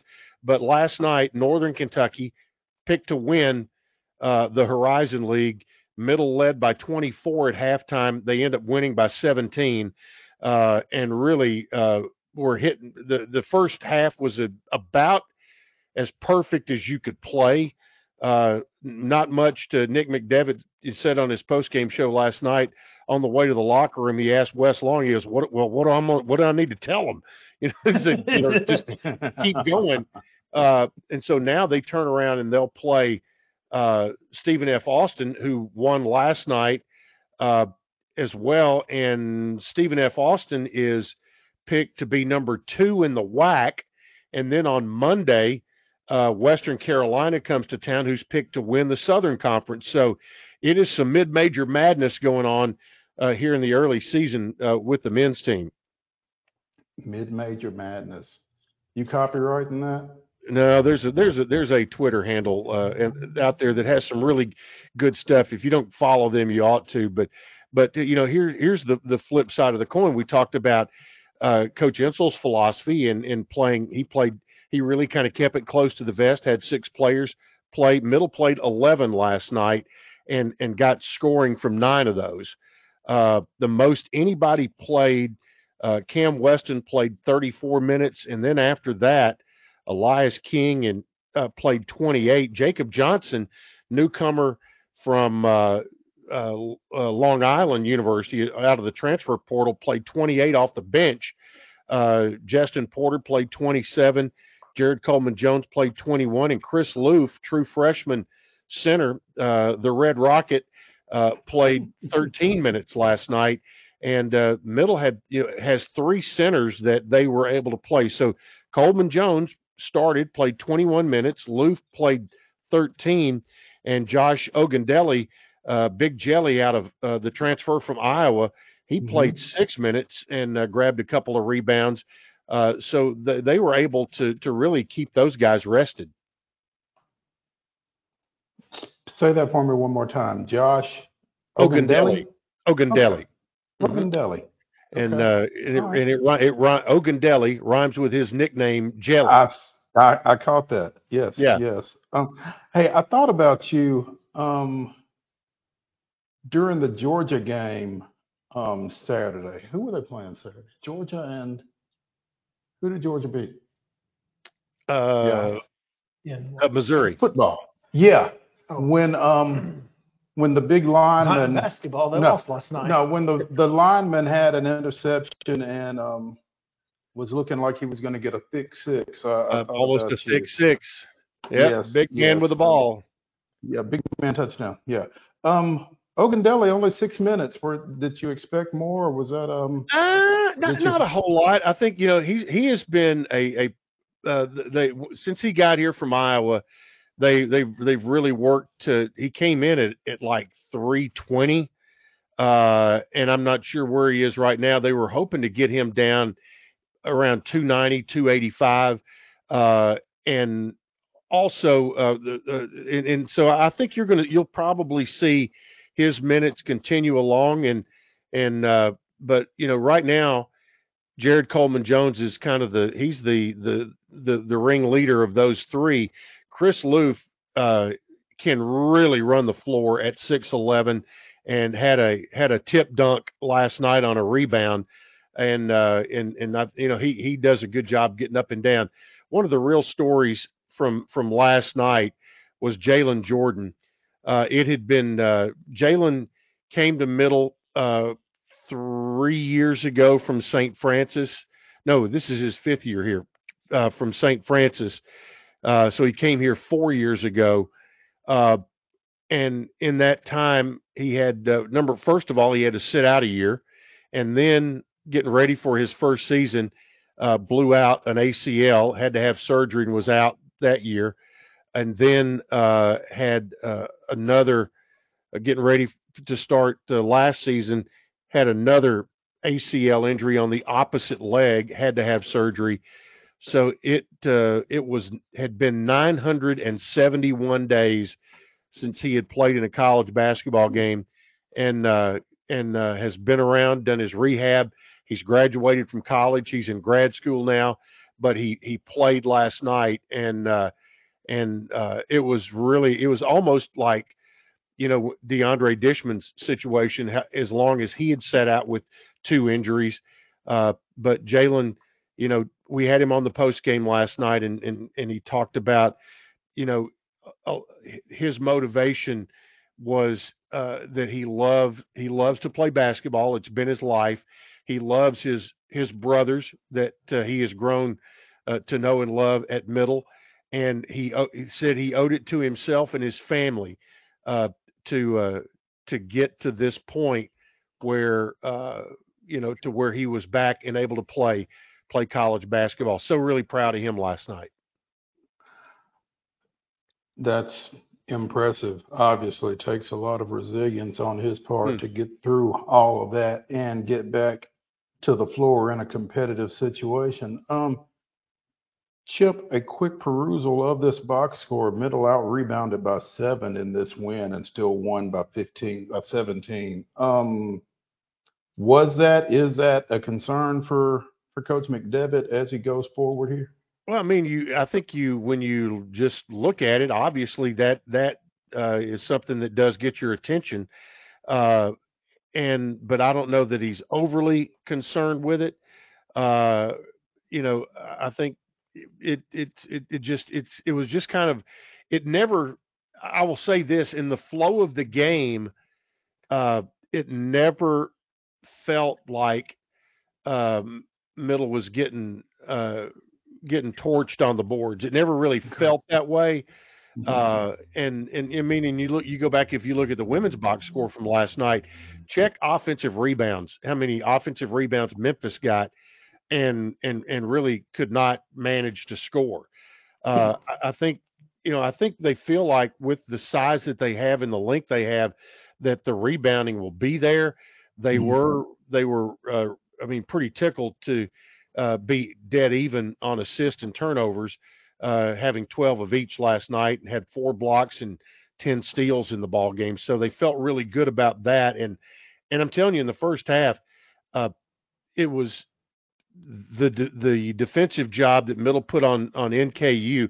Their their Middle's length really bothered them, and there was just really nowhere for them to operate. And I think that's something that they're going to hang their hat on. Uh, in matter of fact, in the second half, Northern Kentucky just simply got away from running their regular offense and just put it in the hands of Vinson and Warrick and just had them go to the basket, see what they could do. And that's how they, they that's how they had a little mini run in the second half. But but uh, but really it was a it was a really really good night defensively.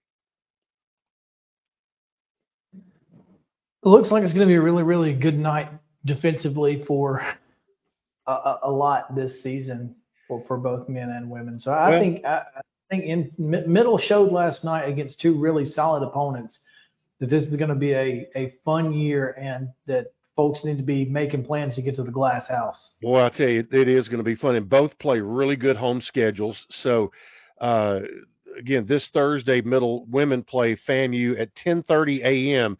It's going to be there will be about 9,000 uh, elementary school kids uh, from Rutherford County. And Bring your earplugs, right? Yeah, but I mean the energy in the building is unbelievable uh, on these games. And then uh, Middle and Stephen F. Austin. Here's a little tidbit. This will be the third straight year that Middle and Stephen F. Austin have played, and this will be the third straight year that neither team had anything to do with scheduling each other. Uh, two years ago, uh, Middle stopped uh, and played at Stephen F. Austin as part of the Cancun Challenge. Then uh, last year, they ended up playing each other in Canada uh, in that event, that MTE that they were in there. And then this year, this is part of the the Baha Mar event. No, this is part. This game is part of the Conference USA WAC. WAC Challenge. Yeah. So, uh, so, so again, they will play for three straight years, and never did anybody make a phone call to schedule the game.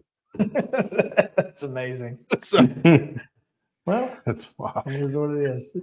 Chip, always a pleasure, always fun. Thanks for getting us up to date. And we, we had to go a little bit over because we didn't talk to him last week, so we There had, we go. Had to make catch up- up. Yes, so we appreciate you doing that and appreciate you uh, keeping us abreast. We will look forward to seeing you again next week. all right, thank you, boys. Thanks, Chip. All right, we'll take a break when we come back. College football playoffs and James Madison. What do they have to do with each other? We'll talk about it. Twice in one show. Yeah, stick around.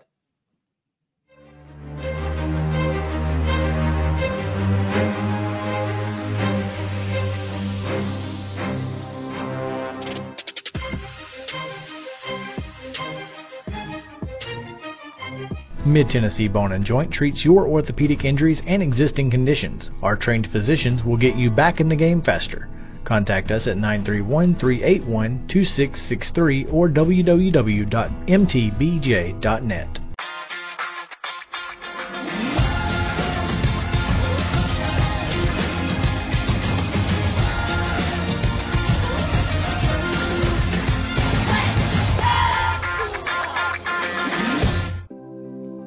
Custom Stone Handler supplies over 600 distributors and suppliers with quality stone products. Along with River Stone, we produce and distribute over 100 building, landscape, and other bulk products. Our goal is to provide quality products, service, and partnerships to ensure our customers' success. We firmly believe that the measure of any person or company is how they treat other people and customers. Give them a call at 931 490 4990 or visit CustomStonehandlers.com. Mockingbird Title and Escrow is an attorney owned and operated full service title company in Middle Tennessee. We get your deals closed without worry and fuss. We're a family business that offers the highest level of expertise in our industry when it comes to closing and funding your real estate transactions. and it's it's a job I really love. Uh, I'm, I'm passionate about this. I'm enthusiastic about this. I like to think we're pretty well rounded and can deal with a wide range of, of needs and a wide range of clients. Call 615 274 8698 today. With Lee Company technology, the best handymen are hands off. Lee Company techs have been using visual findings and other smart technology tools for years to add transparency and virtually take customers along. You see what we see, whether we're in a crawl space or on a roof. With Lee Company, technology helps us help you, no matter what's happening in the world or at your house. Piggly Wiggly, located in Neely's Mill Shopping Center, is Columbia's locally owned and operated Cost Plus 10 grocery store dedicated to serving the community with low prices and smiling faces. Piggly Wiggly offers fresh, hand cut meats daily as well as daily hot plate lunches from their deli counter. You're certain to see smiling faces and a helping hand when you're here at Piggly Wiggly. Come by and check out our fresh produce, high quality meats, and more. Down home, down the street, we'll see you at the Pig. Mid Tennessee Bone and Joint has been the official sports medicine provider for Maury County Schools for more than 40 years. We specialize in orthopedic service, and our Ortho Quick Walk In Clinic lets you bypass the ER. Visit us online at www.mtbj.net.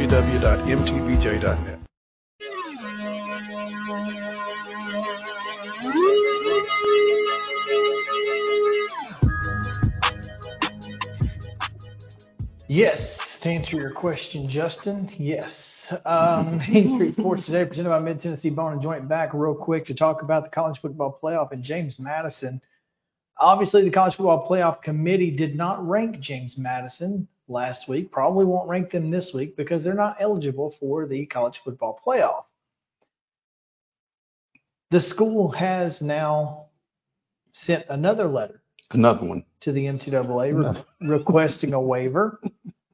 And their argument this time is the rule was in place before the college football playoff existed. And along with it, in an addendum, they attached a spreadsheet that basically shows that they would likely be the highest ranked G5 team in the college football playoff rankings if they were eligible. And that, you know, it, it would cause them undue harm financially to not be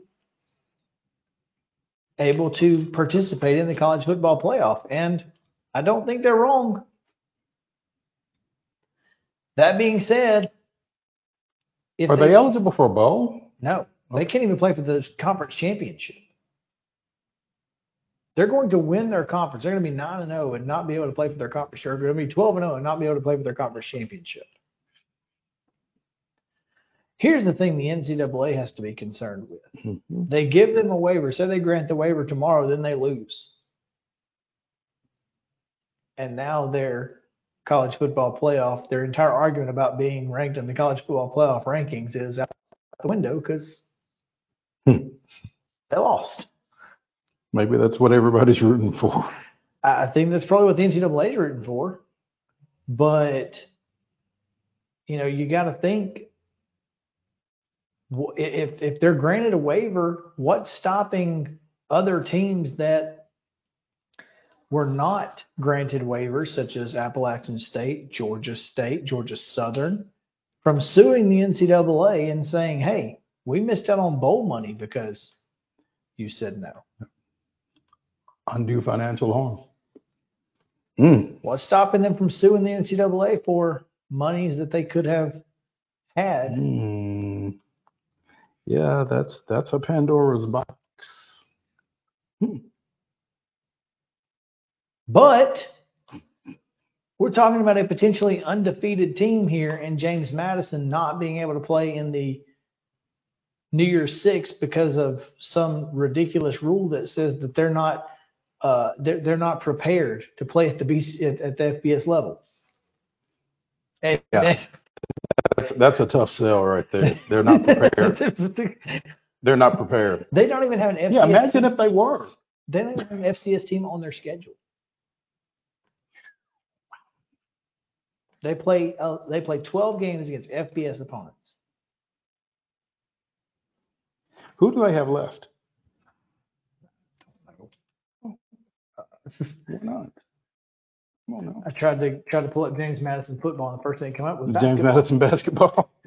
UConn and App State, and They're not going to lose to UConn and Coastal. No, they could lose either of those last two. App State's not very good this year. I mean, this particular year. So, I mean, but yeah, they, they, they could lose to either of those. Mm-hmm. Those are decent teams. They'll be favored in all three games. Mm-hmm. But yeah, I mean, if you're the NCAA, you you kind of run the risk of what happens now. That being said, I remember when James Madison was still in the FCS, and there were some teams that from their conference who were transitioning to the FBS, and James Madison voted not to let them participate in the postseason. and so, some, Rule- some may rule- say rules for thee, but not for me, huh? some may say what goes around comes around. so I don't know. James Madison is a tricky Mm. situation Mm. for a lot. I mean, you you you you gotta. I don't know. I, Mm. I mean, I think I think that they. I, I think at, Well, I mean, they they have a solid argument, but at the same time, that deserves to be pointed out, rules and, are rules. and I'm and I'm sure will be. Listen, if Jacksonville State were 10 and 0 with a win over South Carolina and not eligible to be able to play for a, a conference championship or potentially be ranked in the CFP rankings, I would be on top of the buildings yelling. I'd be in Indianapolis tomorrow. Like, I mean, banging on the doors. So I get, you know, they're wanting to be ranked, but Mhm. also I understand Well, that well, I understand that those were the rules when they came in. they were the rules, antiquated as they may be. But if, and this is what I what have I said about the TSSAA and waivers? If you got a process but never grant them, why have a process?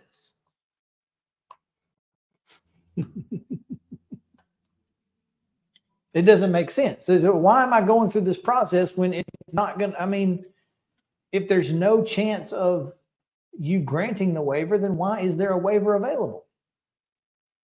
because we might. Someone might hit us with an argument that we just go, you know what? Well, if James Madison's argument isn't one of those, there isn't one out there. Yeah, but again, I mean, again, rules for thee, but not for me. well, I mean, I, I understand that, but the fact is that they are they would they would be ranked in the top twenty of the college football playoff poll yeah, they're they're kind of the unicorn in this in 2023. This today, they deserve the waiver. It's not going to matter tonight. Tonight, what's going to happen? Does Georgia overtake Ohio State after a dismal first half from the Buckeyes and a pretty decent win over a top 12 ranked Missouri team from Georgia? Is that enough to put them over, especially with Notre Dame's loss? I don't know that it is though, because I mean, this committee kind of strikes me as you know, as by looking at what they did in the opening week, I think they are a win-focused committee, and I don't know that. I'm not sure the style points necessarily exist with Well. I think resume does though. And and again, Georgia, Georgia beating top 12 ranked Missouri, Notre Dame once again losing. That that win keeps falling down the list of good wins. and I don't know who else Ohio State's got on their schedule that makes you go, yeah, that's a good win. Other than Michigan, Penn State, it. you know, a Michigan team that theoretically isn't still stealing signs. Right. I mean, the, the, the win over Penn State was probably their best win, but is it as good or better than a home win for Georgia over Missouri? I guess that's up to the you know up to the committee to decide. Mm-hmm. I don't know that anything changes though. You know, the bigger question, though, as posed by friend of the show Jerry Palm of CBS Sports, is does Washington jump Florida State? After their win over USC, man, I don't know. And Florida State only winning by 17 at Pitt? Eh, I think 17 at Pitt's a pretty good win, considering that who was it that just went over there and lost? Who went up there and Pitt beat them? Louisville? Yeah. So I mean, it's it's at it's on the road in conference. You know, 17's a pretty good win. I don't think that changes. Even though I think Washington's win over USC was pretty impressive. It's close. It's real close. Those are the two. I mean, I think that I think that's a that's a potential for a jump, but I don't think that they do it. I think that I don't think they're going to be mad at FSU for only winning by uh, 17 on the road. I don't know that anything changes. If anything changes, it's Georgia And Ohio. State, If anything, and that's about as close as I get. I, I don't really think anything changes. Does Michigan move Again, now that AD's not there? They know that something's coming down the pike. I think this committee is going to wait until whatever is coming down the pike gets here. So Michigan at three. And yeah, and, and I think, again, I think they're waiting for Ohio State to do their dirty work. There you go. All right. Well, we don't have time to take a break, so let's just go into the top five. It's Top Five Tuesday, brought to you by our friends at Mid South Five Fitness. Dallas, Dallas still in the game at Steel Athletes, S T E E L Athletes on Instagram. Top five sports scandals. Let's see here. Google random number generator. Where are you today? We'll start with Justin. Justin, you will be number two. Mo will be three, and I will be number one. Ah, so I will All be three and four. You'll be three and four. Hey. Correct. Yeah, you got the you got the the good roll yeah, you got, today. yeah. Got the good roll today. All right. So my number one is going to be the Black Sox. Okay. Kind of hard to go around that one. All right. Uh, Justin, number one. My number uno is Lance Armstrong. Mm, It's a good one. Blood It's a good one. Um, my number one will be Michael Vick. It's a good one. Solid, Number solid two. number one choice. My number two will be, speaking of sign stealing, the Houston Astros. Oh, wow. Don't forget. uh, yeah. Justin, number two. My numero two is Tonya Harding and Nancy Kerrigan in the Olympics. You're not old enough to remember that. Yeah, but it's great. I they've had a lot of rap songs that mention it, so I googled. I'm just kidding. okay. No, I watched the 30 for 30. It's insane. Mm. It was in. It was- it you should have been there in real yeah. time. Yeah. No kidding. My, no, my number two is Pete Rose. You know, The gambling Mhm. situation. Clearly, Classic. baseball is and, and gambling is a theme Mhm. here. But uh, number three, speaking of gambling, uh, Tim Donaghy. Mm-hmm.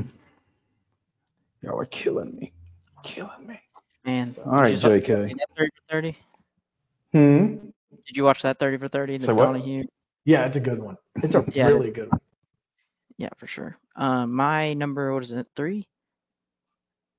Uh, is going to Three. be. I'm gonna, I'm gonna, I, I have a number three, but I'm gonna use this one as number three, hoping I can get my original number three for number four. Uh, I'm gonna go to Deflategate with uh, our man Tom Brady. Okay. You you could just say the Patriots in general. Yeah, you're right.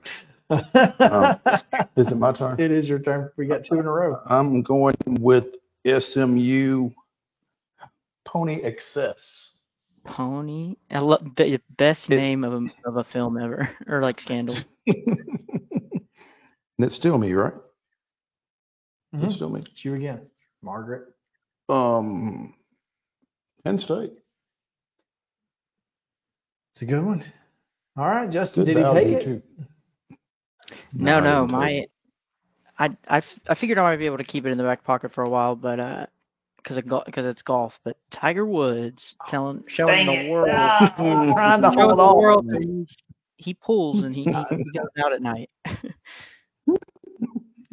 Well, since you took that one, I'm gonna go with Kobe Bryant, Mm. slam dunk giant. Mm.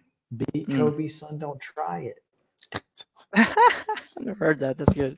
I I had Kobe on my list. I was trying to Um, milk him. Yeah, it's uh, yeah. Uh, uh, okay, so the next one is sort of it, it's it's kind of a, a bystander of the actual like thing that created the scandal, hmm. but O.J. Simpson's Heisman Trophy. Oh man, literally my.